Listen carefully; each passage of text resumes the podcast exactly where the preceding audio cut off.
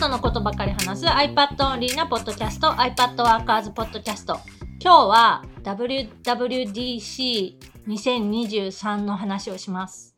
月曜の深夜にあったやつ。まあ、6月6日の日本時間だと午前2時からだいたい2時間ぐらいやってた、まあそれは基調講演っていうかメインの一番まあスタートのところの、えー講演っていうのがまあ6月6日にあって、で、そこで、えっ、と、新製品の発表と、あとは秋に、えーリリースされる Mac、iPhone、iPad の新 OS のプレビューっていうか、新機能紹介と、 one more thing。まあ、 one more thing は、えーまあ、製品発表で Apple Vision Pro が出た。 One more thing だってなんかあの、何年ぶりだろうっていうか、もう10年ぶりぐらいのイメージだからね。まあ、久しぶりに見たなって感じはしてたんだけど、えっとね、時間的にもう WWDC の予定が2時間組まれてて、で、その、ほとんどが。終わった時点でさ、まだその1時間ちょいしか経ってないわけよ。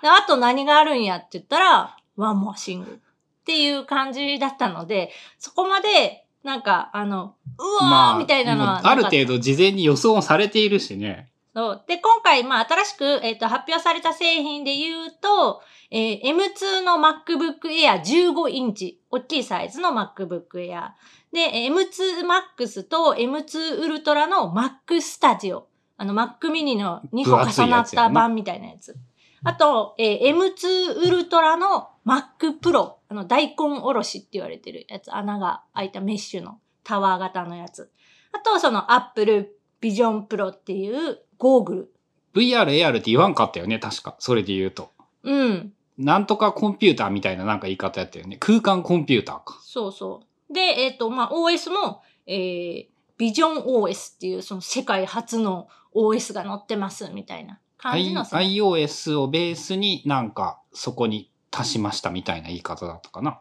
なので、えっ、と、今回その iPad 関連の新製品っていうのは残念ながら出ませんでした。で、えっ、と、まあ、そこから順番に、そのなんか iOS、えー iPadOS、MacOS、Apple WatchOS の話が来て、まあ、今日はその中の、あの、iPadOS17、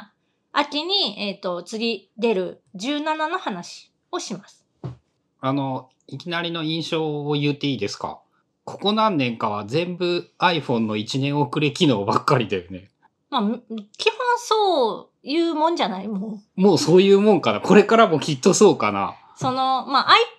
iPadOS が、まあ、初めて出た瞬間とかは、おーってなったけど、その後、14、15、16って来た段階では、まず iPhone で試して、ブラッシュアップして、で、えっ、と、いい感じになった上で iPad に組み込むみたいな流れが結構ある。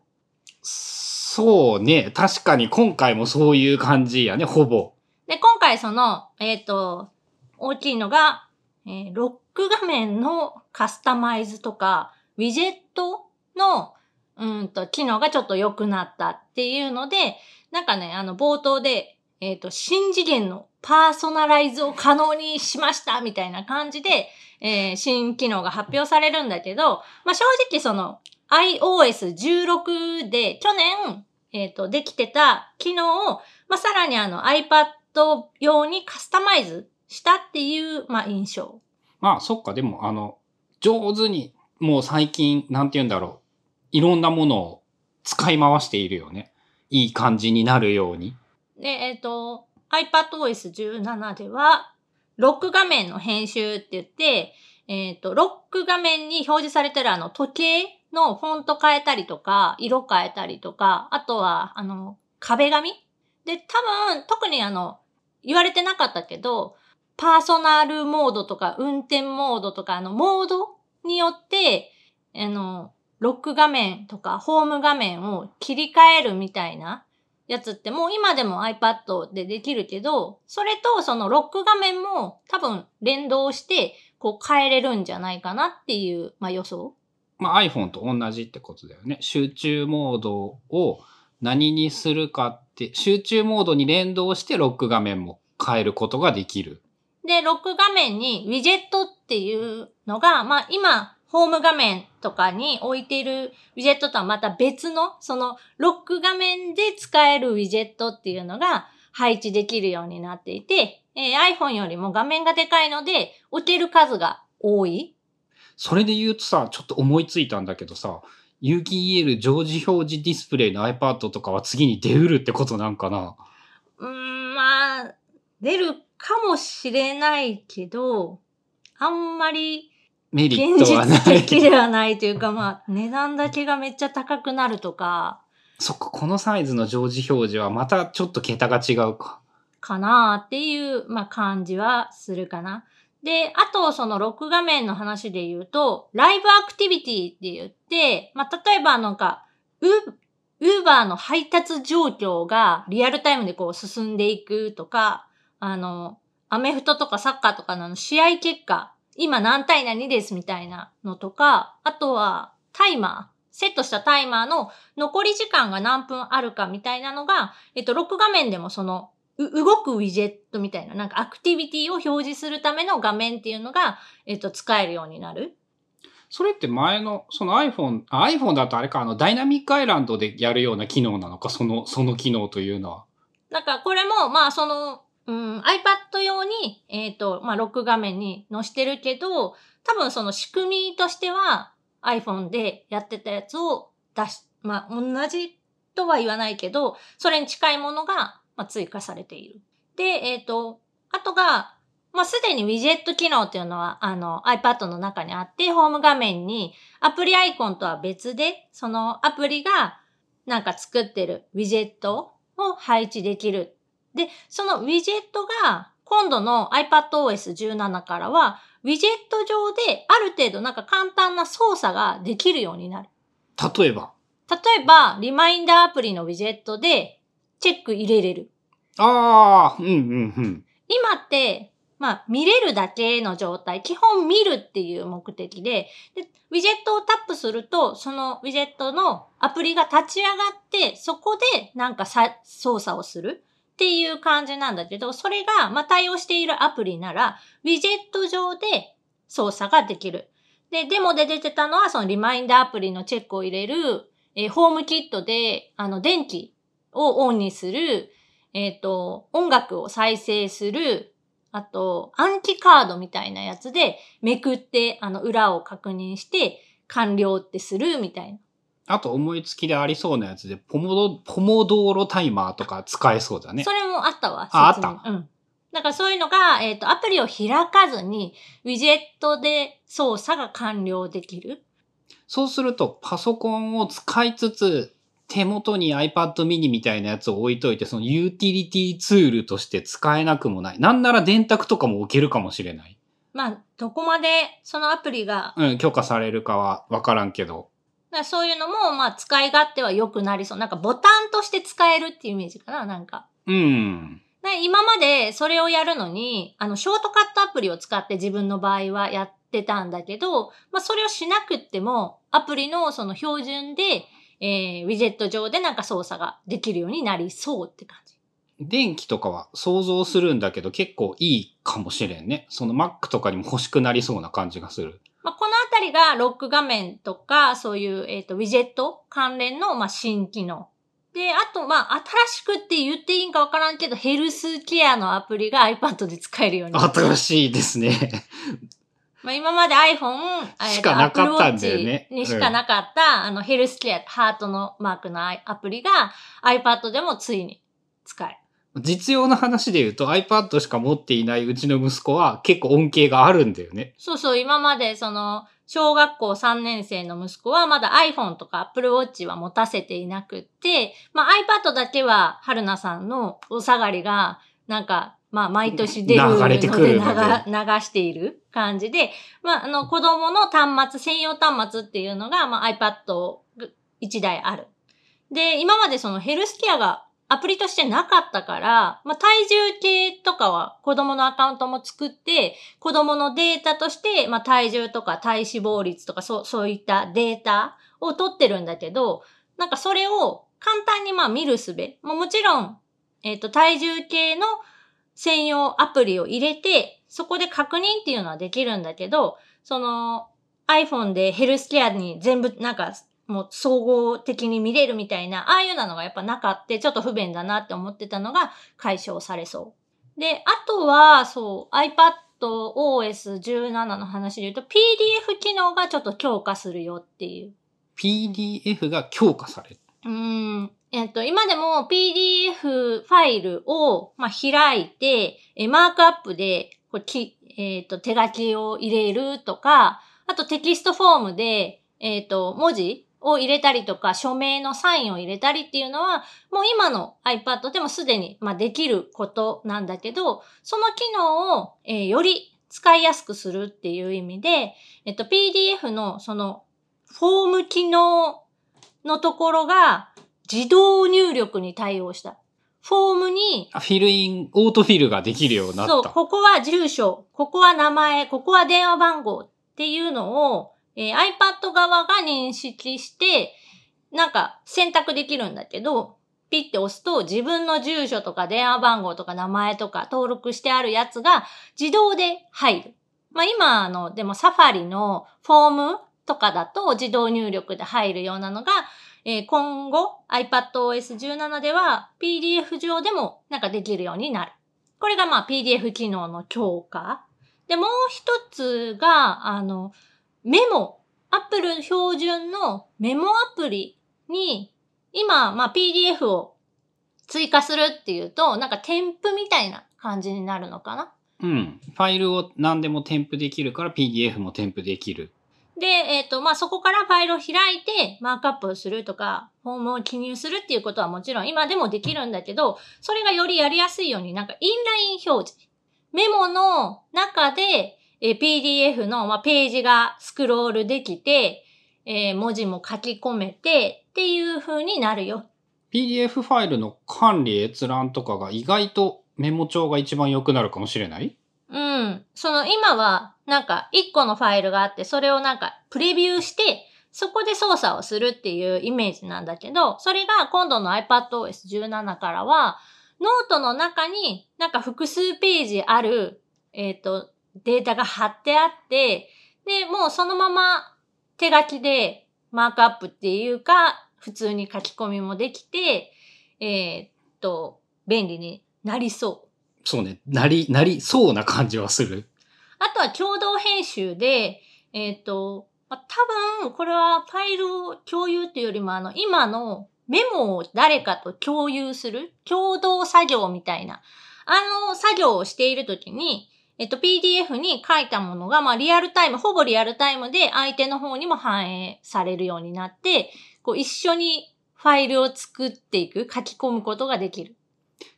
Google Docs の共同編集をやったことがある人なら、あれと同じことが PDF でもできるみたいなイメージって言えばいいのかな？まあ、イメージはそうかな。で、今できないことで、あの、PV というか、プロモーションビデオの中でやってたのは、画像の挿入、PDF ファイルの中に、うんと、ファイルアプリか、写真アプリか、なんかから、こう、ドラッグドロップ、指でピッて入れたら、写真が入って、で、その写真の上に、えっ、と、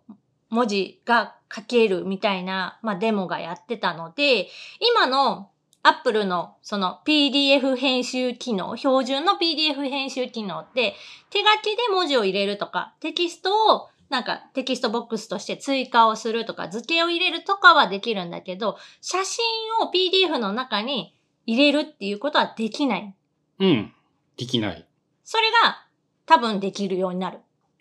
サイズとかもきっと変えれるってことなの？あ、サイズは変えれる、あの、なんか bounding box みたいなうん点が出て、あの、自由に動かしてたから。あ、じゃあ、結構なアップデートだね。それで言うと。まあ、PDF 編集の中で、えっ、と、写真がまあ入れれるのは、あの、まあ、新しい機能。あの、メッセージアプリでさ、オリジナル GIF アニが送れるみたいなやつが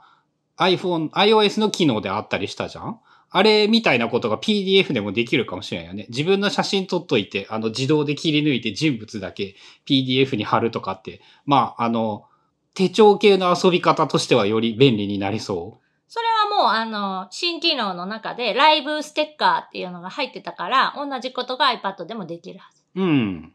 と PDF も組み合わさると。まあ PDF を組み合わせん食ってもいいな、それは。まあ、ただその、まあ、全体的に、すっごい目新しいこととかはないけど、えっ、と、細々した使い勝手は、えー上がりそうな今年のアップデート。なんかね、iPadOS って多分2年に1回大きくその新機能とか新しいアプリが追加される。で、えっと、その間の1年に関しては、まあ、マイナーアップデートではないんだけど、細々したところが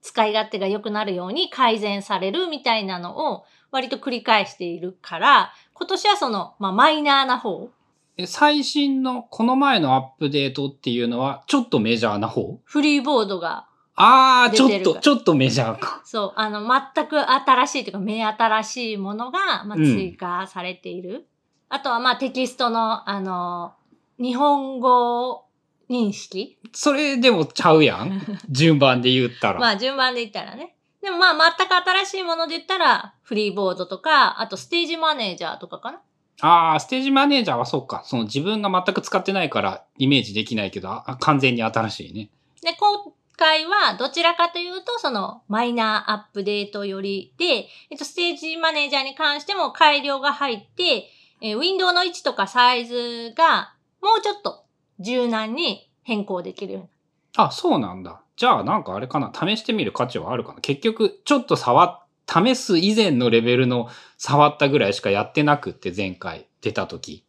変わるかもしれんね。ただまあ、完全に自由、そこをあんまりちゃんとその説明とかがなくて、さらって流されたから、あの、せちゃんとはわかんないんだけど、えっと、今ってステージマネージャーで、まあ、ディスプレイをつないだときに、そこで表示できるアプリのウィンドウっていうのが、まあ、ある程度は動かせるんだけど、その自由自在っていうわけではなかったのが、もうちょっと自由に、えっ、と、動かせるように、まあ、なりそうかなっていうのと、あとは FaceTime とかで、あの、外部ディスプレイの内蔵カメラが使えるように。うん。iPad のカメラじゃなくって、繋いだ先のディスプレイの、えっ、と、にカメラとかがついてたら、そのカメラを使って、 FaceTime とか、まあ、 Zoom とかそういうビデオ会議的なものが、まあ、できる。大抵の場合 iPad のカメラの方が質が高そうなんやけど。まあ、その辺は、どっちを選ぶかはわかんない。うん。あとは、そうだね、フリーボードに、今まであの、iWorks シリーズと同じツールパレットで、塗りつぶしツールとかついてんだけど、水彩ブラシとか万年筆ブラシみたいなのが、まあなかったんだけど、今度のアップデートで水彩ブラシ、万年筆ブラシが追加。ちょっとモノラインは追加されるのかよくわかんなかったんだけど、あと図形の認識、あの丸とか四角が綺麗になるのも追加されるはず。おそらくメモ帳と同じ使い勝手にもう一歩近づくってこと。うん、ツールパレット自体の見た目は、なんか、まだ、キーキーノート式だった。キーノート式だったから、ちょっとよくわからないけど、まあ、できることの話で言えばメモに近づいてはいる。まあ、そんなぐらいかな iPad OS 17。まあ、そうね。客観的な話で言うと結局 VR が一番ニュースとしては Apple はでかく言いたかったことで、あとは、なんだろう、自分の印象に残ったところで言うと、赤外線みたいな感じで電話番号交換するやつあの iPhone やね。うん。iPhone の AirDrop がちょっと進化したよ、みたいな感じで紹介されてたやつかな。うん。あと個人的に期待している話で言うと、えっと、Apple 標準の日記機能？ああ、ジャーナル。うん。それがすごくいい感じになるんだったら、正直多分自分は Day1 を課金しなくてもよくなるなっていうのが、ぐらいが個人的な期待とか、その印象に残ったものかな。あ、MacOS はなんかすごい良さそうだった。あの、ウィジェットを画面の端っこに置けるのすごいね、興味深くてやってみたい。なんか他のことやってるときは、こそう、ちょっとうっすらとしてくれて、それはすごいいいなと思って、そこはね、だそれで言うとあれかもな、今回は MacOS が一番期待しているかも。と、もう一個思い出しました。えっと、WatchOS のなんかデジタルクラウンを回すとアプリが順番に切り替わるっていうやつ。あれも、やっと使い道なかったデジタルクラウンの使い道もう一回考えてきたかっていう。使い道なかったデジタルクラウンえっとね、アップルの、アップルウォッチの歴史で言うと、多分デザインとしてデ、リューズを、デジタルクラウンを、がないと時計っぽくできないから、開発した時に、これはいるだろうって思ってつけたんだけど、えっ、と、いろんな使い道をやったんだけど、結局どれもフィットせずに、デジタルクラウドの使い方ってどんどんどんどん変わっていっているんだよね。で、ここ何年かは、その前にできてたことすらできなくなっていて、なんかその、本当に飾りに近いものになっていた？自分の使い方で言うとさ、結構 Siri を起動するときに使うんだよね。でもさ、押すボタンであって回さないでしょ。あー、まあ回すのは少ないかな。そう、だから回せばいい、回す機能がなかったらさ、このデザイン、形状である価値はない、意味はないからさ、その、その意味で、や、再びじゃないかな、3度目か4度目かなんだけど、えっ、と、デジタルクラウンをなんとか復活させようと頑張っている感じで、今回のやつはなんか期待値は高い。その話で言うとさ、このビジョン、Apple Vision Pro にも、あのデジタルクラウンのデザインのボタンが。AirPods Max にもデジタルクラウン入れててさ、正直さ、全部成功していないと思うんだよね。俺は。で、あの、でも意地になって入れていて、なんとか使い道を探そうとしている最中なんだという印象。まあ、ただ物理ボタン自体は、まあ、どれだけ画面のその精度、感度が上がったとしても、な何かしらのトラブルが起きた時に、絶対その必要になってくるハードボタンっていうのは、次の iPhone でもなくなりうるでしょ。ボリュームも消そうとしているとかさ。うん電源マボタンはナーボタンも消そうとしているとかさ。電源はまだ消せないかな？その充電端子がなくなる可能性すらあるじゃん？まあ、そのあたりは新しいそのハードウェアのうんと発表？まあ、今回発表されたもので言うと、そのものすごくあの新しい Mac 系に関しては全然形は変わってないし、大きさがとか中に載ってるチップの変更がメインだったから、まあ、そんなに大きな変更はなく、目新しいもので言ったら、その Apple Vision Pro っていうゴーグル型の、まあ、ディスプレイかな？拡張するなんか、ゴーグル。Apple Watch 以来だよね。完全新規のハードって。その、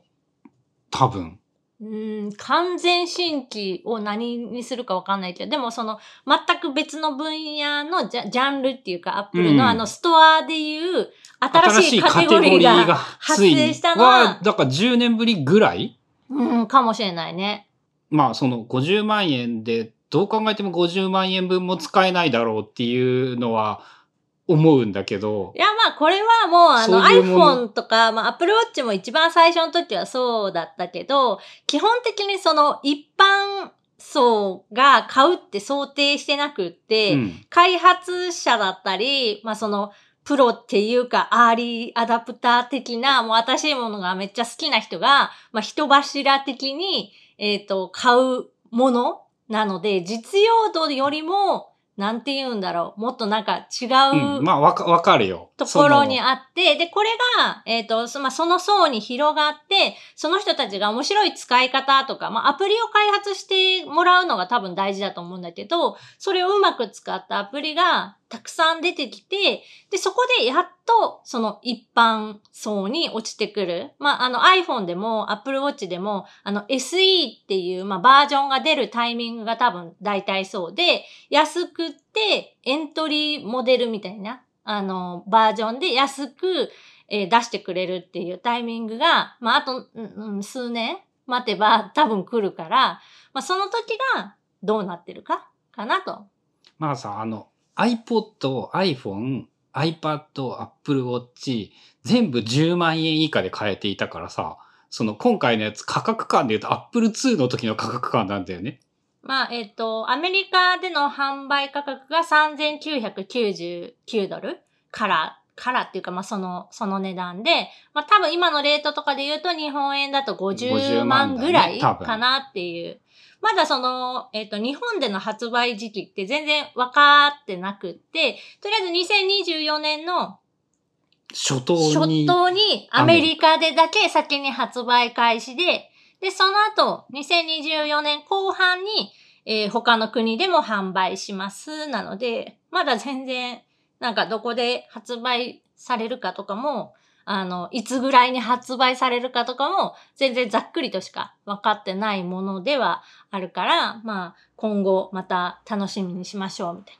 ハンズオンではまだあの音声入力すら機能していなかったらしいからね。まだ何もできてないよね。まあわかんない。まあこっから1年、あの、毎毎年そうだけど、うん。あの、アップルは、こう、プレゼンテーションで夢を見せ見せるのは得意で、俺もね、あのね、その、ニュースとかそういうのを、違うな。えっ、と、上手に見せてくるやつを見せられると、そっか、50万円で夢を買うということはあり得るかって思えてくるからね。まあ、去年もね、大体そのフリーボード見せられた時に、おーすげーってなって、あ、これはなんか期待できるかもしれん、面白そうなことができるかもしれんって言って、結局秋に間に合わず、そこから数ヶ月遅れで、えー追加され、なんか言ってたよりもちょっと機能少なくない？みたいな。しかも動作不安定だった。っていう感じで、まあ一年かけて、もうちょっと、あの、ブラッシュアップしていく。まあ今回のその17で、えー新しいツールが使えるようになるとか、あとまあさっき言い忘れたけど、なんか追従機能みたいな、共同編集している相手が、今どこで何をしているかっていうのを、まあ、追っかけられる機能。えっとね、何だったっけ？あの、ミロとか、共同編集が前提のホワイトボードアプリとか、そのサービスでは、すでになんか導入されてる機能だから、めっちゃすごいってわけじゃないんだけど、まあそういうなのも追加されるので、まあ今後、えっ、と、フリーボードも使いやすさは上がっていくんじゃないかなと思います。ということで今日は、えっ、と、2023年の WWDC で発表された新製品や、えっ、ー、と、今度の秋、リリースされる iPadOS17 のお話でした。番組への感想やリクエストなどは、シャープ i p a d w o r k e r s のハッシュタグをつけてツイートしてください。それではまた来週、iPadWorkers Podcast でした。